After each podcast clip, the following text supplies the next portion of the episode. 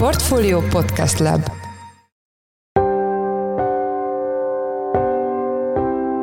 Mindenkit üdvözlünk, sziasztok! Ez a Checklist, a Portfolio podcastje december elsején pénteken. A mai műsorban három témát dolgozunk fel. Elsőként arról lesz szó, hogy új lakossági állampapírok érkeznek kétezer-huszonnégyben. Csökkenők a kamatkiadási pályával számolnak.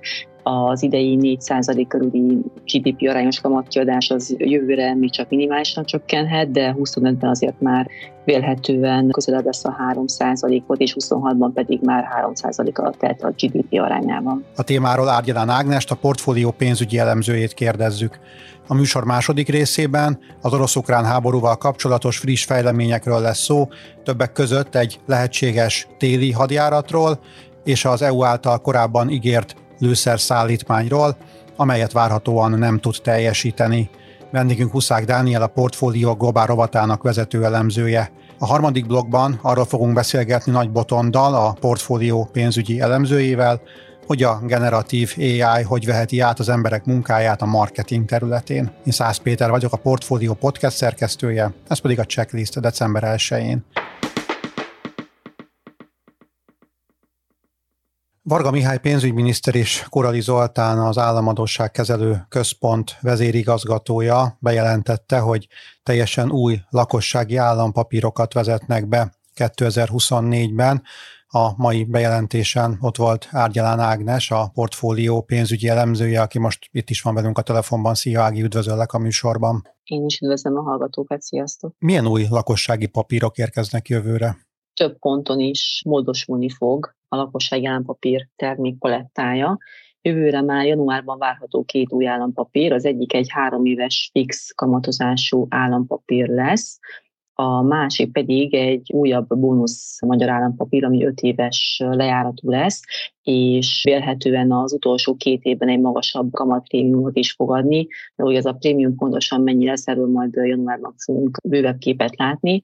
És ami még fontos, ez így a változások kapcsán, hogy várhatóan júniusban, amikor a kamat és inflációs környezet mérséklődni fog, át fogják árazni a MÁP plusz terméket is egyfajta születésnapi ajándékként, hiszen ugye a MÁP plusz az kétezer-tizenkilenc júniusában indult, tehát éppen jövő nyára lesz öt éves a papír, és ez az átárazás az azt jelenti, hogy vélhetően magasabb lesz a, a kamatozása, viszont ezzel egy időben az egyéves magyar állampapírt ki fogják vezetni a piacról. És mi lesz a pé em á-ppal? Lehetséges, hogy az infláció követő konstrukció az háttérbe szorul majd? Ugye a prémium állampapír az továbbra is kapható lesz minden forgalmazónál és az államkincstárnál, tehát ebben nem terveznek változást az elmondások alapján.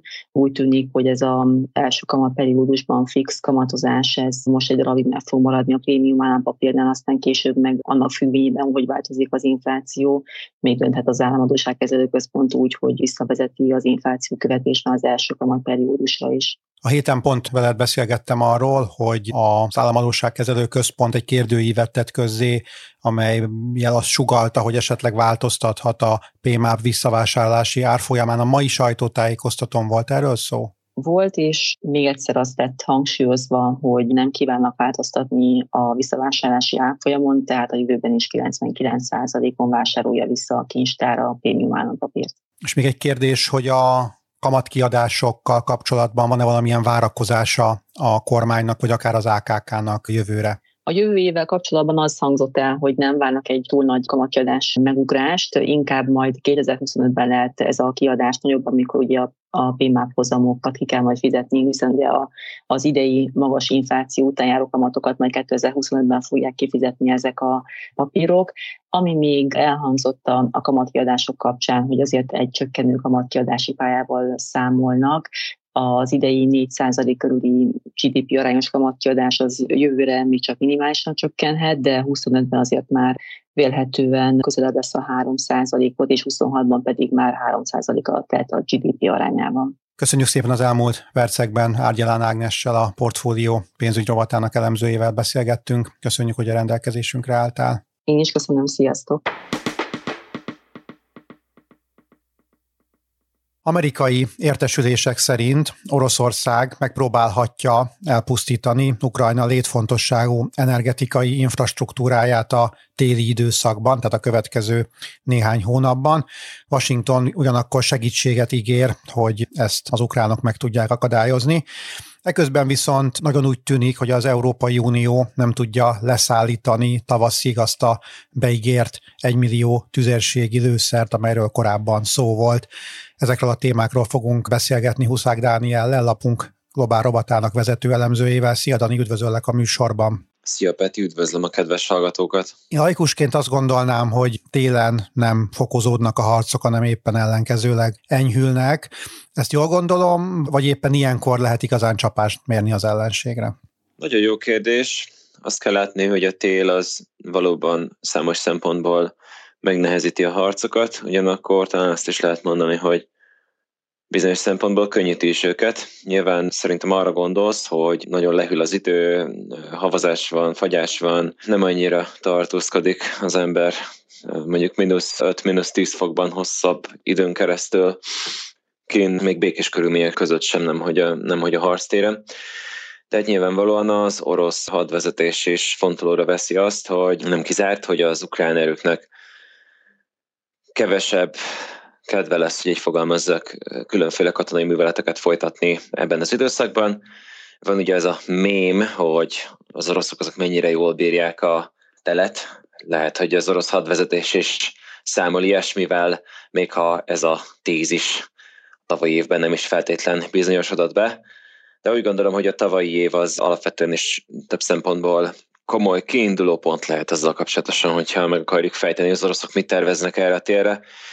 Én azt gondolom, hogy nagyon hasonlóan fognak alakulni a dolgok, mint amit tavaly láthattunk. Lesz egy átfogó támadás orosz részről, melynek célja az, hogy tönkretegyék az ukrán energiaellátó infrastruktúrát, hogy ne jusson áram, ne jusson fűtés a Ukrajna civil lakosságának, és ezzel megtörjön úgymond a harci kedv Ukrajnában.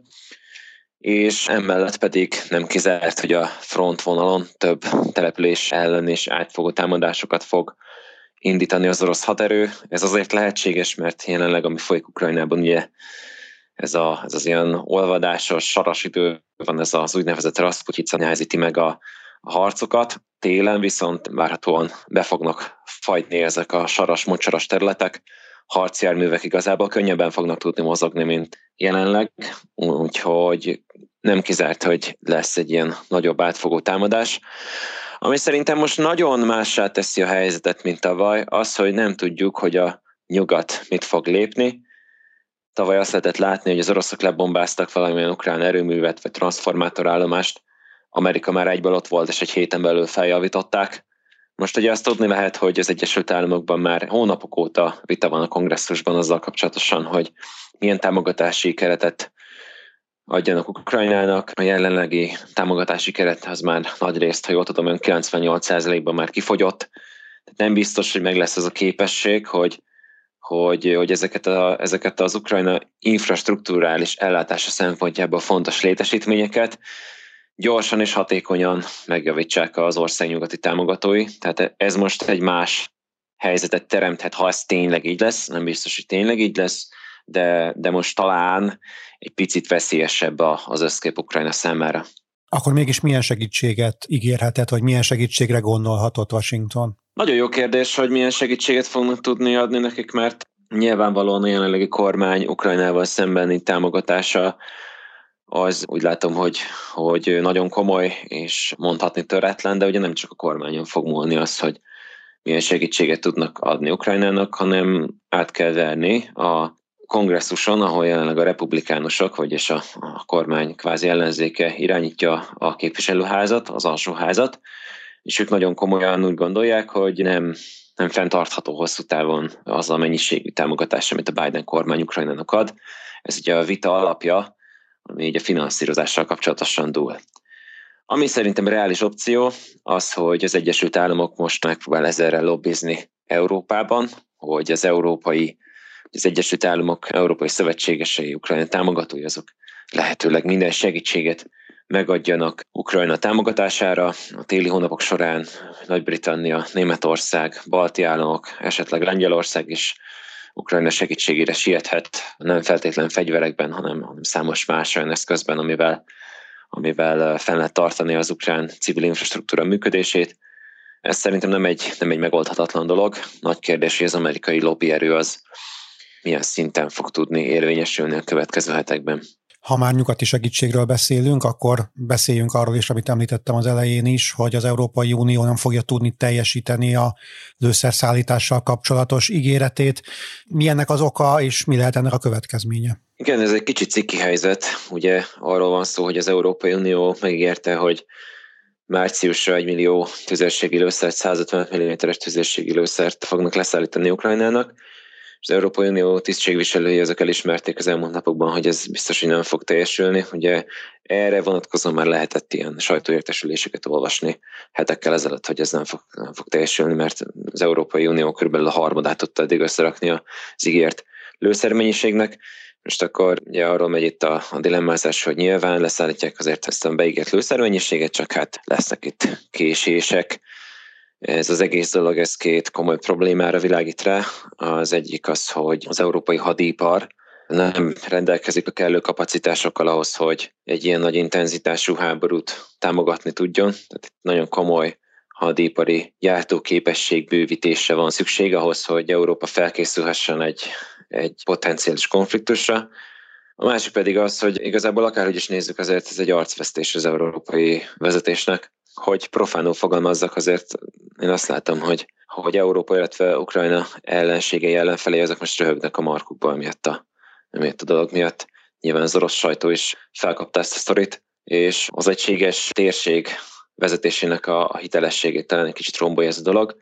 Azok az emberek, akik, akik úgy gondolják, hogy az Európai Uniónak, illetve az Európai Unió országainak, hadereinek egy komolyan vehető tényezőnek kell lennie. Szerintem most azért drukkolnak, hogy itt komoly hadipari reformok történjenek, amelyet nem igazán látunk, annak ellenére, hogy elvileg egy Európa jelenlegi formáját veszélyeztető konfliktus dúl a keleti határunkon. Mi a véleményed arról a nem is tudom, vélekedésről, hogy Oroszország a kivárásra játszik, és arra számítanak, hogyha mondjuk Donald Trump nyer az Egyesült Államok jövő novemberében tartandó elnökválasztásán, akkor egy politikai fordulat áll majd be Ukrajna támogatásában is, és akkor ők könnyebben tudnak majd hát adott esetben előre nyomulni, vagy talán győzedelmeskedni, vagy ennek igazából semmi realitása nincs, annyira messze van még ez, hogy ilyen előre talán nem gondolkoznak az oroszok. Egészen biztosan gondolkoznak ilyen forgatókönyvekkel, és az is biztos, hogy Putyin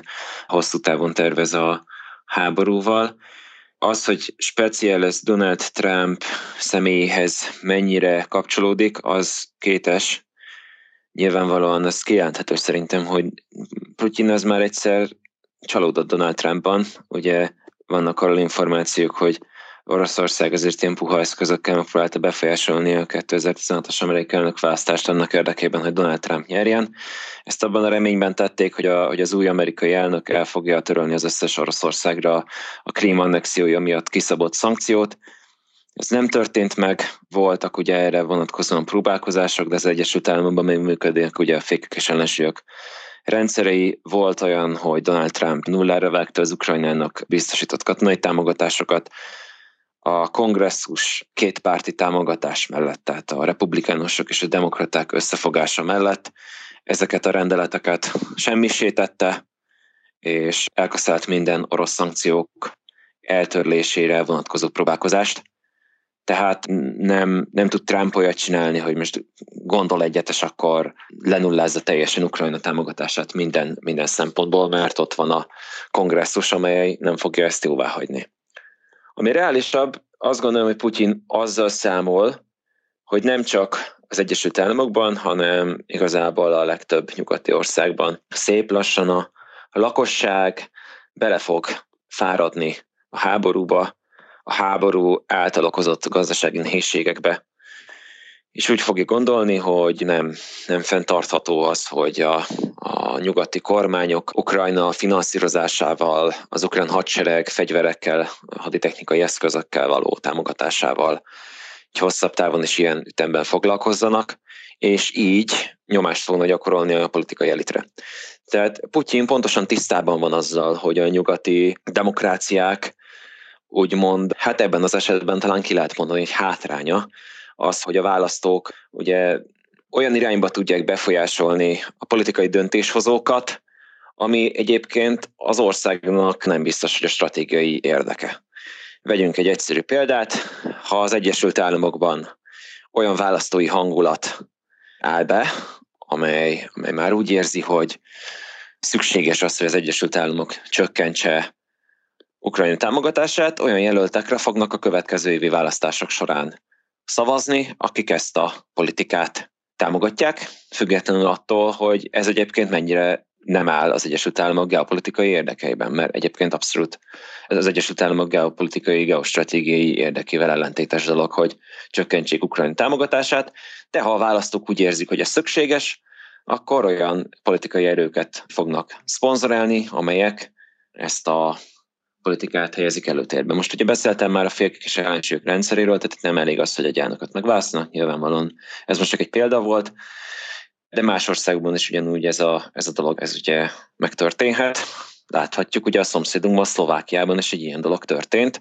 Egy olyan vezető jutott hatalomra az ország élére, Robert Fico személyében, aki, aki leállította az Ukrajnának biztosított fegyverszállítmányokat. Ahogy a nyugati országok lakosságának véleménye kezd megváltozni az ukrajnai konfliktussal kapcsolatosan, úgy egyre jobb az esélye annak, hogy más nyugati országokban is ilyen vezetők jutnak hatalomra. És Vladimir Putyin ezt pontosan tudja, és pontosan rájátszik arra, hogy minél inkább felnagyítsa ezeket a, ezeket a fásultsággal kapcsolatos érzéseket a nyugati országokban. És a legutóbbi pollok azok mutatják, hogy, hogy igen, és valóban van egy ilyen tendencia, hogy a lakosság kezdi úgy érezni, hogy, hogy már nem akarja annyira támogatni Ukrajnát, akár a saját kárán is. Ez még olyan országokban is megfigyelhető, mint Lengyelország, amely ugye Ukrajna legszorosabb szövetségese volt a háború eleje óta. Elsőként küldtek ugye ők harckocsikat is annó Ukrajnának, sőt még arról is szó volt, hogy ők nyíltan beavatkoznak a háborúban azzal, hogy békefenntartókat küldnek Ukrajnának. Jelenleg viszont azt látjuk, hogy lengyel kamionosok torlaszolják el a határátkelőket Ukrajna felé, egyre súlyosabb humanitárius krízist okozva ezzel az akcióval.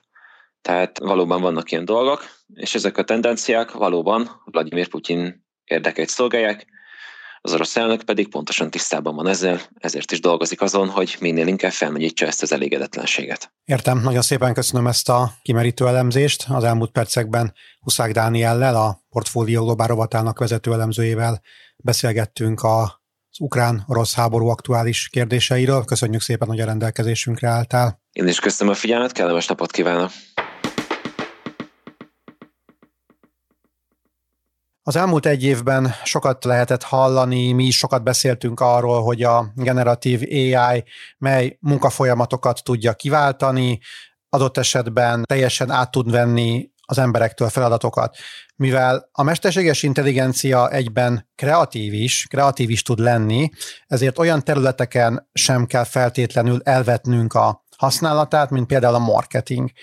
Erről kérdezzük Nagy Botondot, a Portfolio pénzügyi elemzőjét. Szia, üdvözöllek a műsorban. Hello, sziasztok, üdvözlöm a hallgatókat. Milyen marketing területeken tud segíteni, tud munkákat átvenni a generatív á i?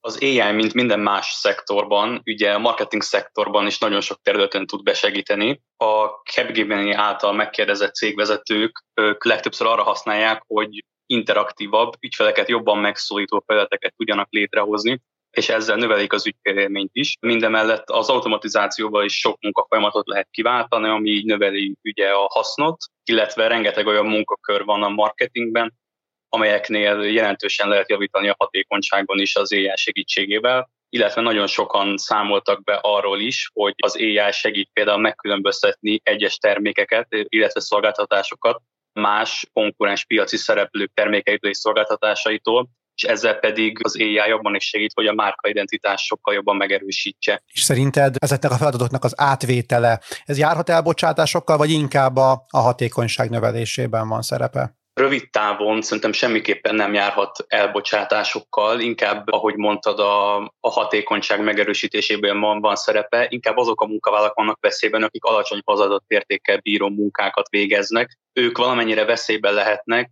de mivel nem arról beszélünk, hogy igazából teljes munkaköröket tud az á i kiváltani a marketingben, hanem arról beszélünk, hogy a munkafolyamatokat tudja meggyorsítani, megkönnyíteni, például ötven-hatvan százalékban tudja automatizálni a munkafolyamatokat, ezért elbocsátásokkal szerintem rövid távon semmiképpen nem fog járni. Azt esetleg lehet tudni, hogy a cégek nem csak Magyarországon, hanem globálisan hány százaléka használja az á i-t a, a marketingben? Globálisan vannak erre adatok, úgy az látszik a Capgemini-nek a tanulmányából, hogy a vállalatok több mint egy harmada már rendszeresen használja a mesterséges intelligenciát. Tehát ez azt jelenti, hogy a munkafolyamatoknál már szinte, tehát hogy a munkafolyamatok ötven százalékánál már használják a mesterséges intelligenciát.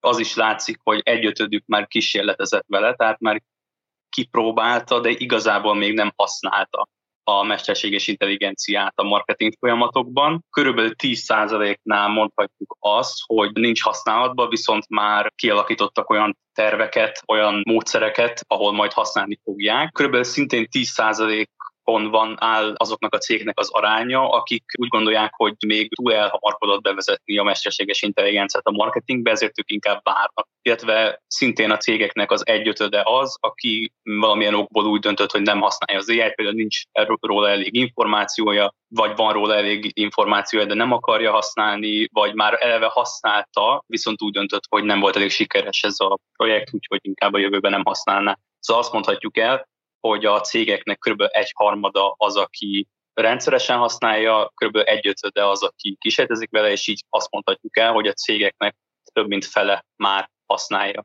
mesterséges intelligenciát. Van arra valamilyen becslés, hogy mekkora ez a piac, tehát mekkora a generatív á i piaca jelenleg a világon, és esetleg mennyi lehet a következő tíz évben? Igen, pont a múlt héten jelent meg erről egy interjúnk, amit egy másik elemző cégnek a szakértőjével készítettünk. Ő azt mondta, hogy a generatív á i piaca akkora, hogyha ez rendesen mindenhol be lenne vezetve, tehát rendesen használnák a vállalatok, akkor a brit éves gé dé pének megfelelő teljesítményt tudna hozzáadni a globális teljesítményt. Ez, ez, ez olyan nagyjából ezernégyszáz milliárd dollárt jelent. Az elég komoly összeg. Köszönjük szépen. Az elmúlt percekben Nagy Botonddal, a Portfolio pénzügyi elemzőjével beszélgettünk. Köszönjük, hogy a rendelkezésünkre álltál. Köszönöm szépen én is.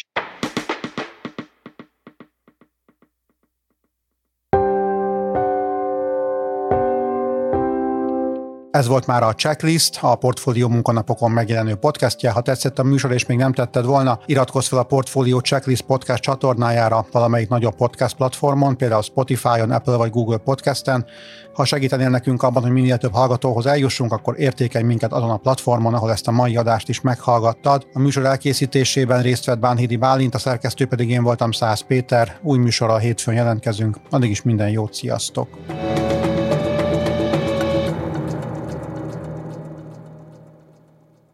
Reklám következik.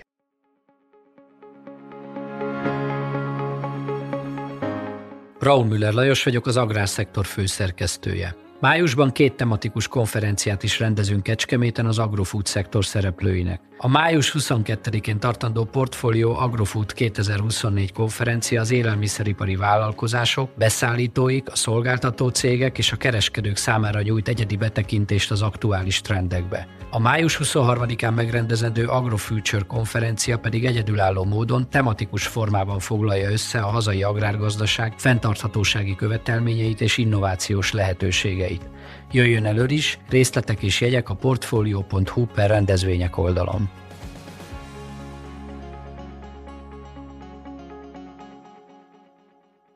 Reklámot hallottak.